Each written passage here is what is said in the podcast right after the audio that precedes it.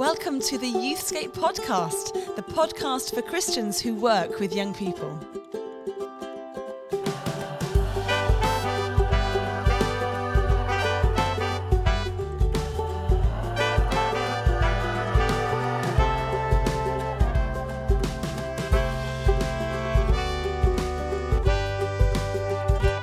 Hello and welcome to another edition of the Youthscape podcast. I'm Martin Saunders. With me, as always, Rachel Gardner. Last week we were talking about technology, and this week we have been struggling with technology. This is the one episode of uh, this season of the podcast that we're recording remotely. Uh, we've done the rest of them in the studio, but this one we've we've done remotely partly because of the National Youth Ministry Weekend. Uh, and Rachel, it would be fair to say that it's not been it's not been smooth, has it? It's not been a smooth recording. So we we started trying to record this about half an hour Yeah. ago. It's not. It's not been. And, and why is that? Why has it not been smooth? Well, I think because I was sent technology that I still left in a box and just assumed that any link that I'm sent on my Mac, I just press it and hey presto, Dave does, producer Dave does all the work. So who knew? And what did you think the box that we sent you was for, Rachel? No idea. No, no idea. I was vastly disappointed it wasn't a Zara voucher. So I'm not sure. So yes, gentle listeners, it has taken a lot of grace and favour and kindness. And a few minutes ago, producer Dave was like, why don't you just switch your mic, like the, the cameras off so you can't see it? Because then it'll, it'll save the glitching. But I think it's mainly because Martin and Dave are just doing endless eye rolls and my inability to plug things in properly. So we're here. We made it. just We've about got an episode. Just Let's about. do this. And uh, and and also a few weeks ago we talked about just to pull this whole season together. We talked about bins. Do you remember? I I, I went off on one about Oh, bins. did, yes. Um, and I thought maybe if if I did a stand up routine, uh, which I chose not to in the end, I didn't do it. But uh, but if I'd done the stand up night, I would have done a whole Oh. thing around bins. And because I've moved house, Bin- oh, I thought you were going to say my, my microphone. no, no, Oh, no, but that yes. is that's that's the next one. Oh, but no, I've moved house, and there's a whole new world of bins, and um, it's got. I Can mean, you, gosh, can we just, can you just fill us in? Well, I did. I think I need to because it does tie into you know looking at the climate. So one of the things that we can do, obviously, is um, we can do um, recycling, right? And if there's one thing I can do, Rachel, is Mm-hmm. recycle properly. I'm a, you know, I, I'm, I'm, I, I've learned how to wash the cartons out. like I know what to do. But now there's a new it. bin. This place, there's a brown bin. I don't even know what the brown bin was for. Mm-hmm. And so um, I, I, I keep getting it wrong. I keep putting the wrong one out. I put the brown one out. No one takes it. I think I put the wrong things in it. Um, and uh, and and also, there's very much a culture in the neighbourhood. They all put their bins out at the same time. They put out each other's bins. They're not they're not touching my bins. Um, and I feel like that that's that's showing that I'm not accepted. I've not been accepted in the new community um, because they've not they've not welcomed me into the whole bin culture.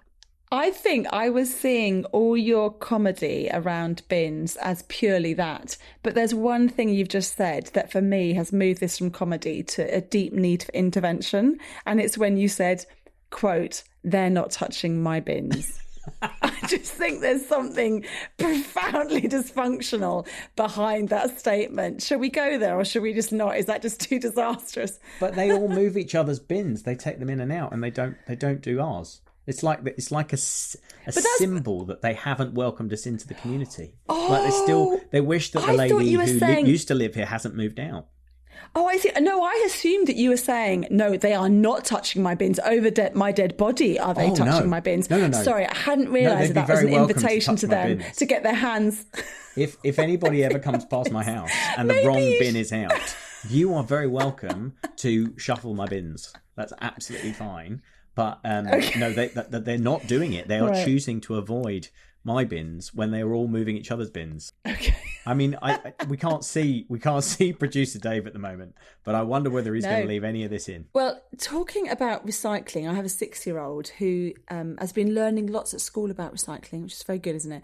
Um, and but hilariously manages to get the three words. So, you know, the three words are reduce, reuse, recycle, isn't it? Yep. But he can't quite say that. So he says re excuse but isn't that like really profound? I was like, what are you saying? It's not, it's, it's like the excuse the excuse meaning reduce. But I, I think there's something quite powerful in there because it's like he's, he's talking about excuses, isn't it? Like, and I, and I think actually I am of the generation who had to learn about recycling. I'm in my forties, so it didn't come naturally. Um, but the number of excuses, I think, to not recycling, to not put the bins out properly, to kind of put your head in the sand, to kind of think, what is the point of doing anything about this when it is, you know, we're learning so much about climate crisis.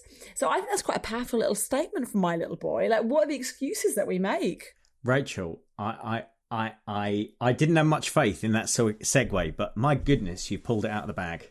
Uh, and you, are right. You're right. It is yes, a great yeah. way in to, to talking about today's theme. So um, today we are we're, we're, continuing our series into God knows what, thinking about the sort of strange, uh, uncertain future that we're facing together as a youth ministry community, as human beings with young people.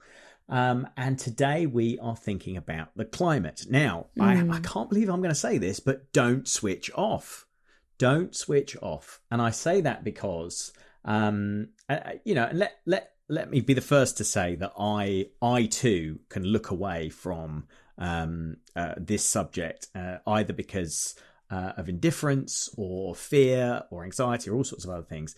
But we have known, well, noticed for, for quite a few years, putting on events for youth leaders and young people that this topic, which is always in the news, which seems to be, uh, you know, apparently a big concern for young people, is often something that uh, people choose not to engage with in various yes, ways. So yes. we've run uh, lots of conference sessions on this subject over the years, and and and it often is the po- most poorly attended. Yeah. Um, you know, seminar track at National Youth Ministry Weekend. Uh, we didn't have we didn't have lots of people there when we ran stuff on this at satellites.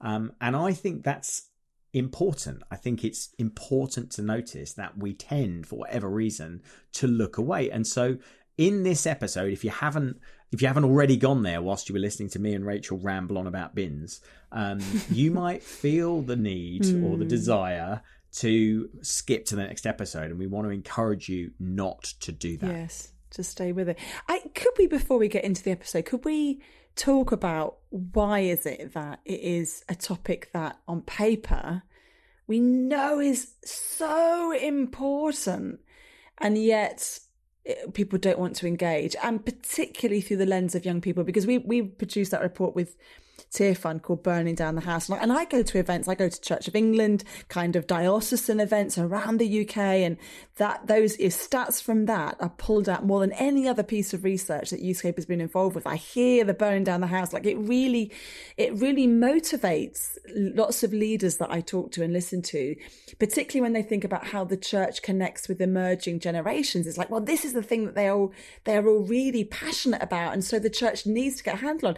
And I and I sit there thinking, yes, I agree. We absolutely have to be talking about this. And the church should absolutely be leading on this. But also, the teenagers that I work with, they they are they do care about the environment but they're not activist around it they they they don't seem you know to be particularly agitated about this and martin i'm not sure if it's because a kind of a deep profound apathy or even just deep despair has settled in where younger generations are saying look you guys have utterly messed this up for us. So and now you're expecting us to mend clear up your mess. So it's almost like this is too much of a burden. Or if because young people suffer from what all generations suffer from which is if it isn't affecting me immediately now then it isn't in my imminent frame. Like what what do you think is going on for young people well, I think it's a bit of all of those things. I don't know how many young people are feeling the the deep re- resignation of despair. Um, uh, some are. Climate anxiety is a real thing, and I think for some mm. young people that is what's going on. I think you're right. Uh, actually, for uh, the last thing you said is is is true. Like if we don't immediately feel something, it's not only that we don't engage with it; we sort of try not to look at it. I think it's a mm. bit like that bit in the month where your bank balance is hovering over the point where it's going to go overdrawn and you stop looking at it because you just hope that somehow you'll stay in the black uh, until payday. Uh, now that may just be uh, my life, but I think everybody can can can um, recognize that to some degree. And mm. this idea that maybe um, we we know we know this stuff is true, but we hope that it isn't true yet and we mm. hope that, that we won't feel the worst of it yet and so we live on in a kind of mm, as, we, we kind of decide to be ignorant and decide mm. not to engage because to actually look the truthful in the face also means making some pretty drastic changes which make us uncomfortable and which will make our lives less uh, i don't know less fun less easy um, and certainly more expensive there's a real you know there's a reality that the things which um, are going to be good for the planet that we might call green things will tend to be more expensive. That's yes, true with fuel, yes. it's true with clothing, it's true with a hundred things. And so mm. it is often easier for us, especially with competing demands. And we talked a few episodes ago about intersectionality with competing demands and competing justices. Sometimes it is it's just easier not to engage because actually engaging comes with this huge cost. But I think there's yeah. loads of things going on. Yeah, I, I wonder as well is if we're thinking about our big overarching view for the whole season, which is into God knows what. I think there's a little bit of a modernist mindset that's being challenged here, isn't there? Because the modernist mindset says essentially all the problems, even the problems of our own making as human beings, can be fixed. If if we throw enough cash at it, we can fix it. And I think what I'm what I hear from the guest today is a challenge to that modernist mindset, which doesn't mean that we don't do anything and, and, and, doesn't mean that our recycling doesn't matter. It does. Like it, we need to live more simply. We need to live more compassionately and mindfully. But actually, one of the things that, if we take all these topics as a whole, that as leaders and as as as Christians and as youth workers, we are leading young people into a world where maybe we're not going to be able to fix everything. And that is not to say we don't mm. try, but that's a different mindset. Actually, we're we're more aware of our frailty and fragility, that we have messed up stuff to an extent that there's irreversible change. Um, and I think that's a difficult thing to deal with, especially when you have a, a hope filled theology that God will make all things new. And that, and that was the kind of theology in the past that kind of led many churches and Christians to say, it doesn't matter what happens to the world. So that's a terrible place to go. We don't want to go there. But I think how do we hold a hope fueled theology while at the same time recognizing that the modernist view that human beings are better sort it out in the end is actually not what we can put our trust in. And I think this guest today chooses some very drastic action in that space. That's what he chooses to do. But you can see why, because that's what hope looks like. Hope looks like stepping into uncomfortable spaces and doing things that are outside of the kind of social convention because you care and are motivated. So I find this guest very, very quite agitating and challenge, deeply challenging today. And he, and he challenges my worldview a lot. So uh, we're going to get into the interview now, and uh, again, I would encourage you. This is probably one of the hardest hitting interviews we've ever had on the podcast. It's do not expect laughs, um, but expect to be challenged. You might want to listen to this in a couple of chunks, but I encourage you to stick with it because mm. uh, this man is a prophet, and actually, what he has to say is the most important stuff you will hear today. Um, so this is uh, what happened when I had a conversation with the amazing Reverend Jon Swales. Um, and uh, yeah, it's a tough listen, but it's a really important listen. We encourage you to stick with it.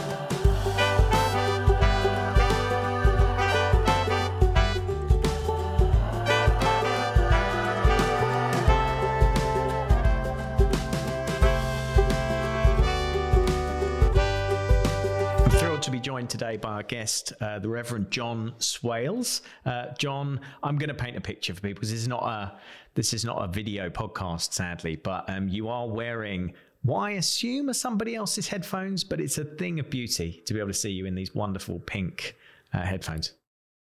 Yes, absolutely. It's my my daughter's gaming gaming headphones. It's a the, the first things I could find. I think what's great about this is as we have quite a serious conversation about a serious subject, you won't be able to take yourself too seriously. It's a beautiful thing. I love it. F- fool for Christ. Fool for Christ. Jon, thank you for joining us. for Christ, yeah. Thank you for joining us on the Youthscape podcast. Um, do you want to start by just telling us a bit about um, your ministry and, and particularly about the amazing work of the Lighthouse Project? Yeah, well, great, great that you've got me on the podcast here. Thank you, thank you so much. What what a sort of privilege it is.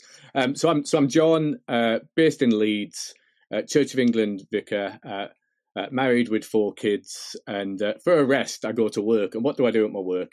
I head up a Christian community, a fresh expression of church called Lighthouse, which is church for those who are battered and bruised by the storms of life. Or another way of saying that, it's for adults with multiple and complex needs, uh, such as addiction, crisis in mental health, uh, homelessness. Um, and I've been leading a wonderful team there for uh, about about ten years, just coming up to our ten year anniversary. It's a place of joy, a place of fruit, of lives being changed, but also a place of of suffering. Um, if I can just give you a little bit of a taste of what yeah. it's like on a on a Sunday, if you're in the centre of Leeds, outside the north of England's largest homeless shelter called St George's Crypt, you might see 60 or 70 people gathered outside. Uh, some of those um, have come to faith in Christ through Lighthouse. Uh, we've had about 80 baptisms wow. in the last uh, in, in, the last in the last 10 years, uh, and you've come along because you want to hear about Jesus and you want to serve and perhaps help us sort of uh, you know wash up the pots after our community meal together. But there's other people outside who've had a week straight from straight from hell. You know you've literally been uh, you know assaulted multiple times by others and you've come along in a in a state of uh, distress. You've got other people there who are active drug users but they've managed to time the day so that they're, they're not high and they don't have to go and graft for the next fix, but they've got this little window where they want to come to a place of safety and hear about the love of uh, the love of Jesus. And you've got others arriving who've just come for food and they're surprised to see this. They don't, they don't necessarily know what day of the week it is, and they've just arrived for food and they're going to have food. It's going to be good food, but there's also going to be a, a church service which they're welcome to attend. So you come inside, you're sat around uh, tables having a tea or coffee, and then the service uh, begins uh, begins with these words. So, Lighthouse family, Lighthouse Church, let me spend a moment telling you why we call this community Lighthouse. It's because life is full of many different storms, and as I look at you, and you look at me, we know what these storms are: storms of addiction, storms of crisis in mental health storms of loneliness, storms of bereavement, real storms hurting real people. Sometimes it feels like we're out at sea and it's pitch black, and the waves are high and the wind is against us, and in that place we can feel scared. Scared that we're going to go under. But praise the Lord, we don't call this family the Storm Group. We call it Lighthouse, because the Lord Jesus Christ, my Saviour and my friend, He said this He said, I am the light of the world. And He offers each of us right now, in the storm of our lives, to look to Him, the one who can bring hope and peace and joy. That's how our lighthouse services on a Sunday uh, begin, and then we draw in prayers, we act out Bible passages. But during the week, we also offer day centre provision for vulnerable adults because we believe that everybody is made in the image of God and everyone should live lives full of dignity and meaning and purpose. It's such a joy to mm. head up uh, this community. Wow, amazing, Jon. And and and you know, in a, a season where we're thinking about not just the future, but also um, we we've talked a lot in these last few episodes about how hard the world feels for a lot of people right now. That that probably ministered to a few people even listening to this podcast as well. And as the man who came up with satellites, I'm, I now have metaphor envy because that's beautiful that is that is perfect. So so thank you. And we could probably do an entire episode talking about. Um, perhaps we should do an episode talking about the work of the lighthouse. Um, today, though, we're going to talk about a different kind of area of uh, justice, really, that you are very passionate about and have got increasingly involved in, and that is climate justice. So, can you tell us a little bit about your journey with with that? Probably like uh, like many people, many people my age, I'm 46. I was brought up in school and I heard about a greenhouse, the greenhouse effect and global warming. And I can remember, you know, in my early 20s, taking some flights and ticking the box that I should do some carbon offsetting because that's the right thing to do. So I knew there was a problem, um, but didn't put too much thought into it. Uh, and then back in 2018, two things happened at the same time. The first one was that I uh, joined my daughter on a climate uh, climate march, and as I listened to the talks, I realised that what I was hearing from the speakers was that we were in a far worse catastrophe than I had ever really contemplated. And so I began to look into the uh, the science of where we're at. Um, you know, we're at, uh, back then we were at one degrees above pre-industrial levels, but now 1.2 degrees above pre-industrial temperatures, and already we are seeing um, fires and floods and instability. But we are heading into into far worse waters. Uh, the UN Secretary General Antonio Guterres says that we're on the highway to climate hell with our foot on the accelerator. And the reality is we're at 1.2 degrees now. And most of the world is saying we need to keep to, you know, 1.5 if we can, but that's dead in the water. That's dead in the water. We're we're on a trajectory to 2.7 degrees by the end of the century. Now that just sounds like a number. What's you know 2.7 degrees? Well, that's a world of mass migration, mass starvation, and societal collapse. That's where we're heading at speed and at pace. The UN estimates by 2050. So that's that's not that's not too far away now, is it? You know, in 20, 2050 within our lifetimes, within the adult, you know, at the prime uh, lifetimes of many of the young people who are being served by the youth workers who sort of listen to this um, podcast. The UN estimates that there'll be up to 1.2 billion refugees in the world. Refugees who are having to move from where they live because it's no longer compatible with human life because of extreme temperatures. And I'm, in a sense, I'm sad to say that this, um, it's not a case of if we act now, we can avoid catastrophe. Hmm. We are facing, already we're at catastrophe. Hmm. We are facing absolute catastrophe in terms of uh, human suffering. So that thing was happening, uh, getting into the science. Alongside that, I was getting into the, I was uh, set to preach a series on the book of Revelation. Now, before you think, oh, here we go, he's someone reading the book of Revelation saying it predicts what's happening today. Yeah. No, but I noticed some parallels and it got me thinking because in the book of Revelation, the church is called to be faithful to Jesus, to pledge allegiance to Jesus, the butchered lamb, whatever befalls. And the book of Revelation describes beastly forces, which is actually the, the Roman Empire. Hmm. Um, beastly forces, but the church is called not to follow the beast, which can be deeply attractive to others, but instead to follow the way of the Lamb. And it got me thinking that part of the problem with climate breakdown is that we've pledged allegiance to unrestrained capitalism, mm.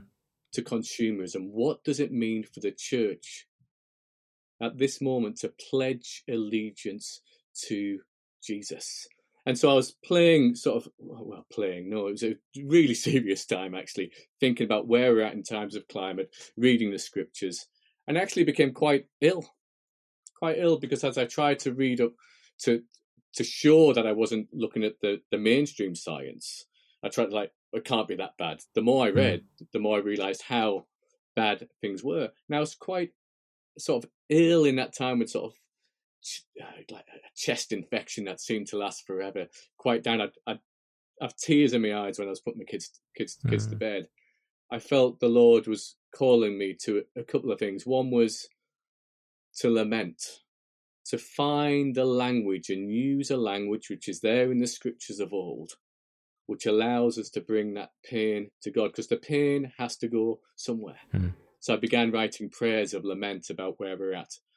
But alongside that, the Lord called, I think, gave me what I see now as a prophetic vocation.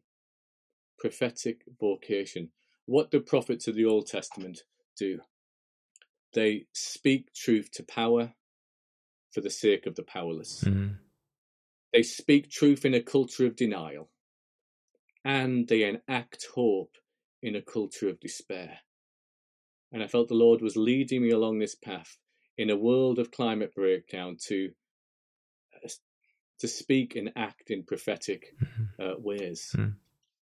Yeah, sorry, a bit of a long answer to your No, it's a, it's a brilliant answer, and uh, it's not an easy one to listen to. And we talked before this um, uh, recording about the fact that we we deliberately weren't going to pull any punches in in in how we talked about this. But I think what is what is also true is that for many people, what you're saying is so uh, horrible and unpalatable that we we naturally turn away from it, don't we? And so um, we can get we can get kind of cross about that, but but it is a reality that people find it very difficult. And in a world where mental health is you know um, statistically getting getting worse, particularly among young people, but actually among the adult population, it can just be hard to know what to do with something like this without getting um, you know unwell and getting really um, overcome by it all. Yeah, and it, uh, and we're probably at a unique point in history where this is new for us. Not um, obviously it's unique as in climate breakdown, but throughout history and in parts of the developing world, there's always been this sense that societal collapse might be, you know, just just round the corner, just round the corner. Even in Jesus' own ministry, he wept when he knew what would befall the city. Hmm. It's often a forgotten aspect of Jesus. Uh, of Jesus, you know, if we talk about Jesus, we've got an alpha course for youth or whatever. We tend not to focus on that. Jesus was warning the people that there was a coming war with Rome, which would bring destruction, and Jesus wept Hmm. when he knew what would befall the city. But he also he brought, gathered around him a group of disciples who were going to live out the kingdom story in a, in a world which was going to uh, become quite sort of um, uh, difficult and strained. In a world of increasing violence, Jesus was calling his followers to be peacemakers and peace uh, keepers. So I, you know, there are clues in Scripture there, but you're absolutely right about the the, the mental health crisis which uh, follows uh, climate breakdown, and I, I and I think we're only beginning to put our toe in the water regarding that. I think if we think there's a mental health crisis now, it will increase um, as many people begin to realize that their futures are not what they Mm. expected. Mm. Um, um, I was brought up with like a myth of progress. Things always get better. Things always get better. Um, and that's true of my generation and those who are older than me, me. And that can be resistant to for us understanding the message of climate breakdown. But for the younger generation coming through, that's long gone. Hmm. Or for many, it's long gone. Instead, there's the the myth of uh, despair. It's not progress; it's despair that there is no that there is no future. Um, and actually, that's also not true. There is a future. It's going to be difficult, Hmm. but even in the midst of storms, as Lighthouse World has shown me, we can know peace and we can know hope and we can know uh, we can know joy. and there and there is hope and um, you know it, it is it perhaps makes the role of faith in society uh, different and more pertinent and um, the idea of christian hope suddenly um, may, make something of a comeback by necessity. Um, but it's not based on nothing. It's not based on um, uh, you know wishful thinking and and and hoping to get out of a mess. You know we do have christian hope and it is really important. We'll talk at the very end of this season uh, about that a bit more. Um, but can we talk a bit about how we enact that hope now how we practically respond in the face of of climate breakdown and you know because because presumably that we are making a choice between bad and worse you know we know we know it's definitely going to be a catastrophe but but we can choose as a as a as a society whether we ultimately make that the, the an even worse version of what it could be um, Yeah, we need to look look look for the look for the better better catastrophe. So Yes. there's there's there's hope there. So I, I think there's there's some types of false hope out there. that can be false hope where we drop the level of threat of climate breakdown, and we say things like, if we act now, Yeah. we can avoid a world of suffering or we can avoid climate breakdown. No, that's that's not true. That's that's false. Um, I think there's another type of hope which I think the church could be can be particularly good at. Um, and you can tell I can work in lighthouse sort of world, um, and that's hopium. Huh. Hopium is where you give people something to distract them from reality, and I don't think that's a that's a, a Christian position. It's not a justiciar position. We need to take reality as it is. But I think a Christian hope is what I called hope-filled realism. Mm-hmm. It's it's it has a realism about the world and where we're at and the level of em- emergency, but still dares because we are the people who know both cross and resurrection, and we are new creation people. We have hope because we know that the darkest day is not the final day. Hmm. And I mean, what's the what's the the telos, the dream we have for our uh, young people under our care? I think one of the dreams, if we have a New Testament perspective, is that our young people are formed and shaped into the image of Christ. Formed and shaped into the image of Christ. So the hope of a certain type of employment in the future, the hope of having uh, civilization that flourishes, that, that might not be there, but the hope of us being formed into the image of Jesus is still very, is well and truly there. I think there is hope, but we need to be careful how we uh, articulate it. It should be Jesus shaped, as well as seek, seeking to try to avert the worst of what may be. And I think we should try and do that. Another way of looking at hope is that we lean into something called cruciform adaptation. We recognize the world is changing, but in that we seek to be cruciformed, Jesus shaped, those who are full of self giving, sacrificial love. One might expect within the lighthouse community, with all the pain and tragedy and early deaths which happen there, that it's a place of deep sadness and depression. No, it's a place where the Spirit of Christ is at work and joy is tangible. Hmm. So I think you know we we can and we should have hope, hmm. um, but let's not drop the level of threat and emergency. So what is it? What what does it practically look like to act and respond? Um, and I'm gonna I'm gonna I'm gonna start with a level which I know you're not going to think is enough. So you know, doing the recycling uh, you know, switching to an electric car, th- those sorts of things. Like, are those the things that we should be um, prioritizing doing? Is that the level of what we can practically do when there are mass polluting nations and massive organizations creating all this kind of um, you know greenhouse gases and so on? Um, or, or is there more? Is there is the does the Christian like practical Christian response look like more than that? Yeah, recycling, flying less, you know, these these things are good. They're in fact no no brainers, but we shouldn't do them in such a sense that we we think, right, I've done my uh, I've done my bit, or we just join these things of recycling um, to still an extreme consumerism. Um, just a little side point here. I think that the church in the in the developed world, on the whole, has bowed the knee to the unholy trinity of consumerism, unrestrained capitalism, and individualism. Mm. So we need to make sure that our individual lifestyle choices, which are really important, aren't just within a larger narrative of consumerism. Mm. You know, I think we need to sort of um, seek to see the downfall of these uh, these beasts. Um, but what can we do practically? Well, as an individual, uh, say as a, as a young person, we might say, there's not a lot I can do. But this is where sort of collective power works as well.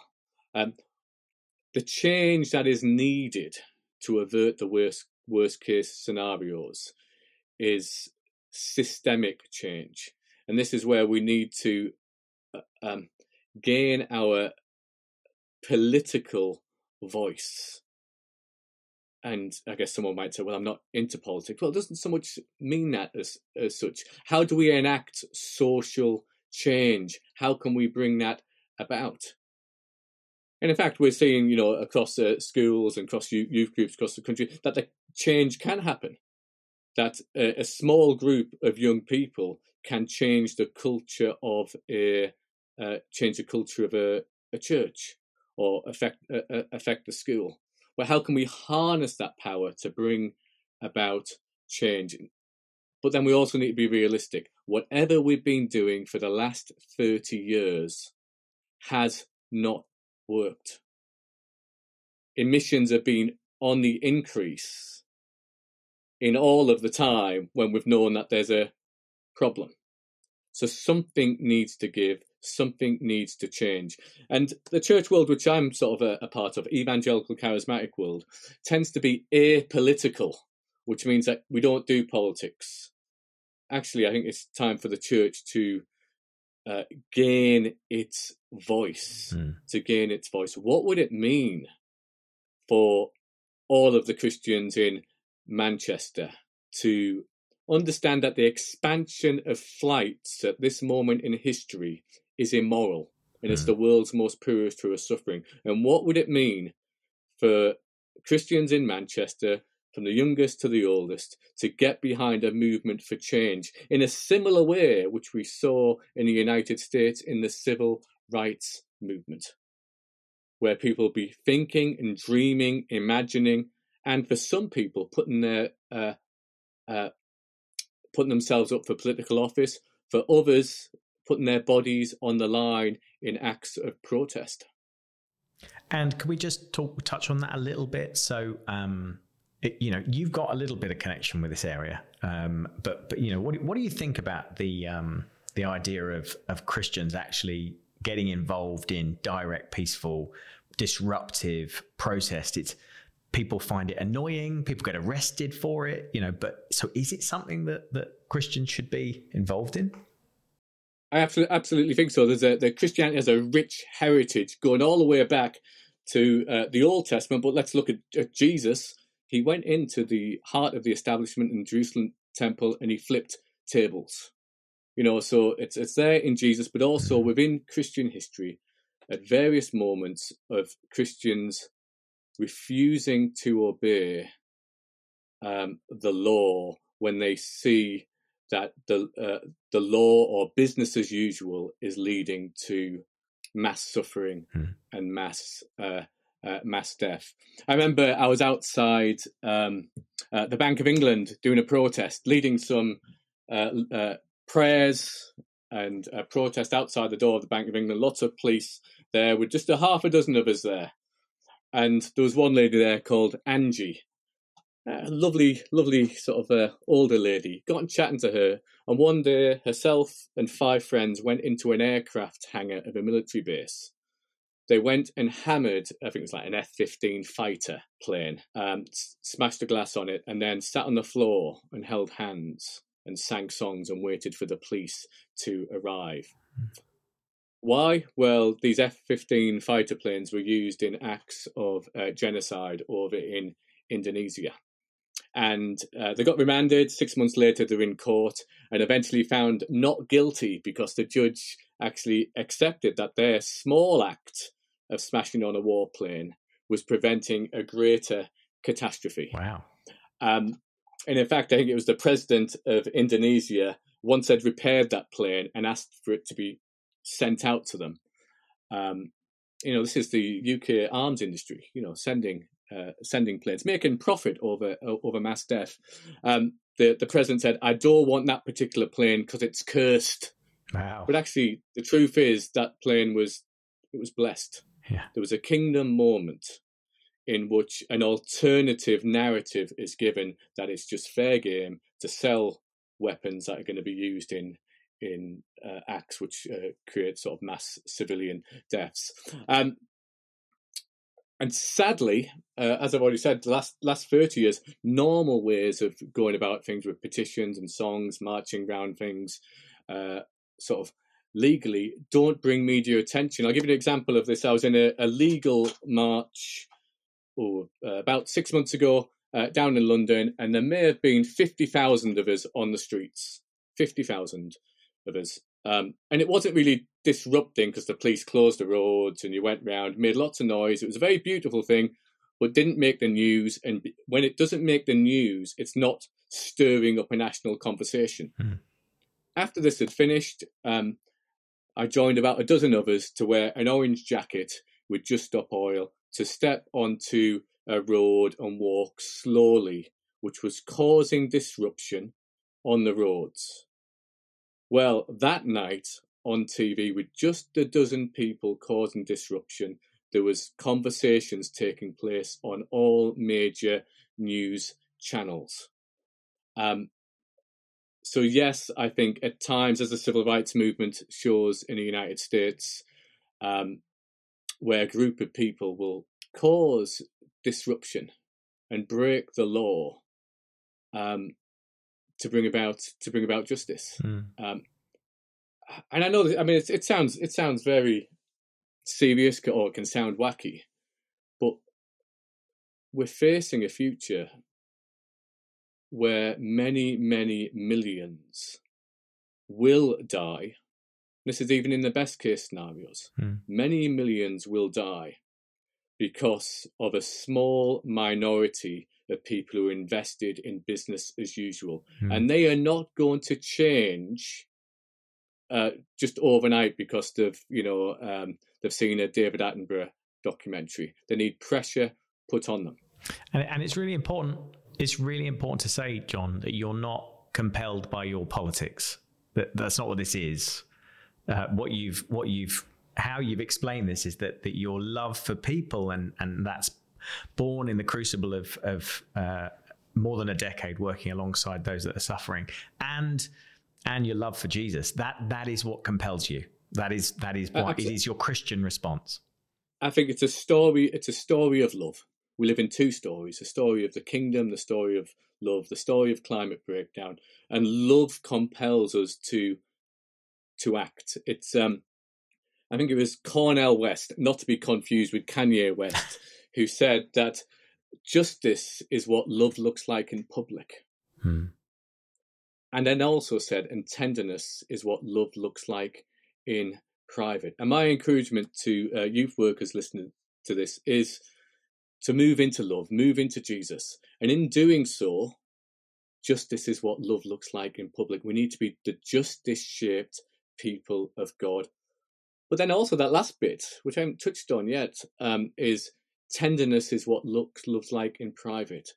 Let's also be tender and kind to young people who, through no fault of their own, are now living in a world which is um, is heading through and into catastrophe. Let's be justice shaped and let us be tender, let's be kind. This is this is the kingdom story. Jon, thank you so much for sparing the time to talk about that. It's really important stuff. I love your passion and I thank you for not sugarcoating it. I thank you for telling us the whole truth and giving us a hopeful challenge too. Thank you. Thank you for having me on.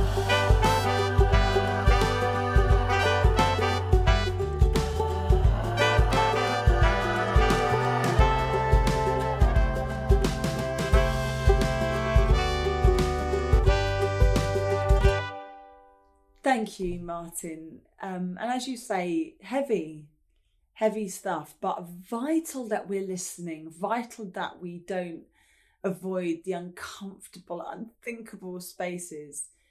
Just for you, how, as an interviewer, like, how do you find yourself fighting the temptation to try and get things upbeat when when you're chatting with somebody about a really tough area where there isn't, you know, immediate hope? How how do you navigate that? Just out of interest, you've done loads of interviews in your life, haven't you, as a journalist? Yeah, Christianity magazine. How, how yeah, I, that? I mean, that makes me sound like the sort of uh, uh, pound shop Michael Parkinson, doesn't it?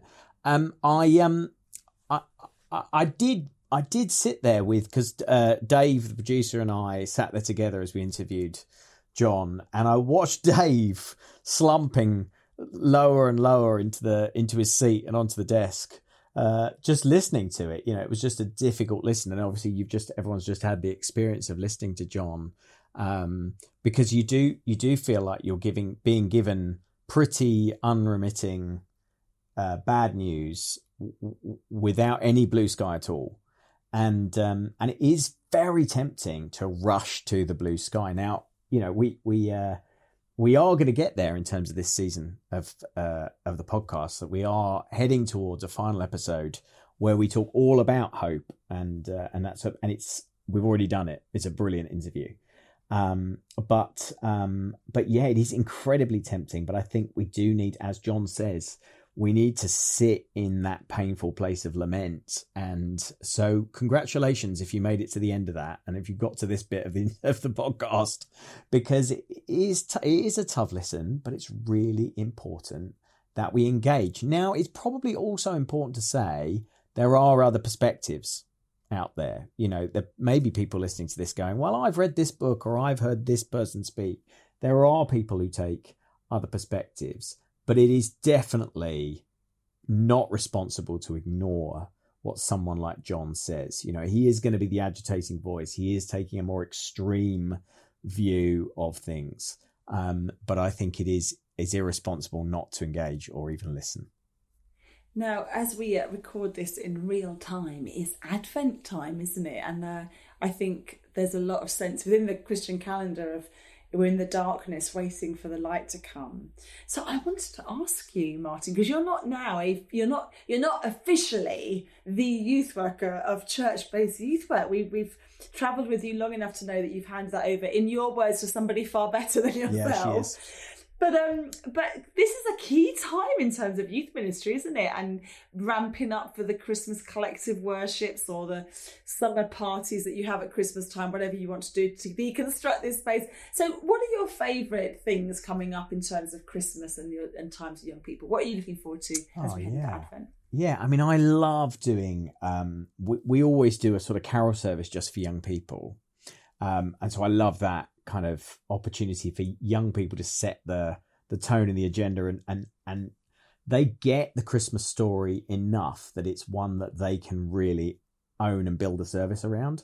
So I think that's great. I think because they're so comfortable with that particular Bible story, they're like, oh yeah, no, we can take this one. So so I love that because you can you can empower young people to do all sorts of fun and interesting things. And we've done some brilliant stuff over the years at the church I've been involved in um, around kind of reimagining carols, uh, carols and different using different musical styles and, and all sorts of stuff. So that's in fact, Rachel. I think you came and spoke at one of those. I think I did a long time ago. I did. Um, oh, I love that idea. But they also, I tell you what, something that has stuck with me is um, when I've talked to young people more generally about uh, the idea of participating in church and being being more excited about church. I've more than once heard young people talk about how much they love the nativity crib services where you can dress up. Um, and lots of young people, uh, you know, over the years have, have sort of come along to those Christingles or whatever, and and they, and they also dress as shepherds or kings, or and I'm not going to go too far into this, really inappropriately as angels or some other similar scantily clad Bible character. Um, that has happened as well. Um, but I've heard young people say like we we love that. We'd love to do that more. We'd love to do acting out Bible stories. We'd love to like be on the stage as a character. And uh, it's funny that's the only time we ever do it. Like it's a weird thing. We only do it once a year. It's just for that one story. It turns out that at least the strange young people that I know would quite like to reenact, you know, Daniel in the Lion's Den or something. A little bit of two town head action. Yeah, I, I um I was just listening to you talk about a whole carol service by young people for young people. I think I'm going to nick that idea, Martin. But what we do, uh, what, what I what I love is live animals. Uh, well, not that we'd have like dead ones, but I love the donkeys cheeky camel, chuck a llama and a if you can, and then and I love the combination of donkeys and people dressed up walking the rainy streets of our estate in Blackburn. There's something about that that I just think feels really real and raw and exactly the same we gather lots of children and young people as we're walking down the street like it becomes an exciting time. So i love that kind of stuff and i do enjoy the collective worships and going into schools and doing roadshows but i really love the animals. That's where it is for me. So i'm looking forward to that this christmas definitely. Uh, I I think it's a real opportunity at Christmas. Young people do tend to come back to church it's a it's just a natural especially if they've dipped out for a few weeks or even longer you know christmas does have that opportunity for invitation for re-engaging um, you know, for because it's familiar. Um, there's lots of there's lots of opportunities for youth work that exist because because it's Christmas. So um, yeah, even if your even if your um, autumn term has been disappointing, you, you know, Christmas can pull it all back. I think. Oh, I love it. That sounds beautiful.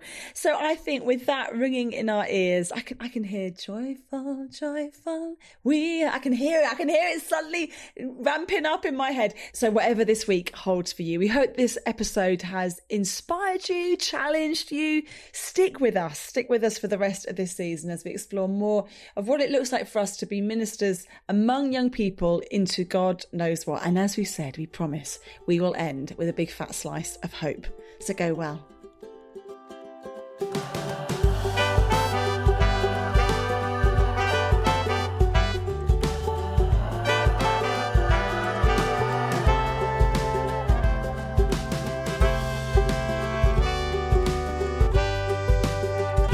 tuning for it. It's the endless. This is Patreon bonus of content. you and I. But um, you talk Twaddle. about recycling. Definitely, So- that's so not staying in. Oh, sorry.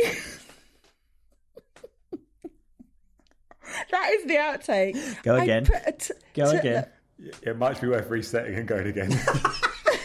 Well, the whole thing. It's 'cause I, can't I was going to leave it in. No, I was going to leave that in, but but the last little bit about the twiddle and twaddle, that's going out. So. Oh, and the dog's bark.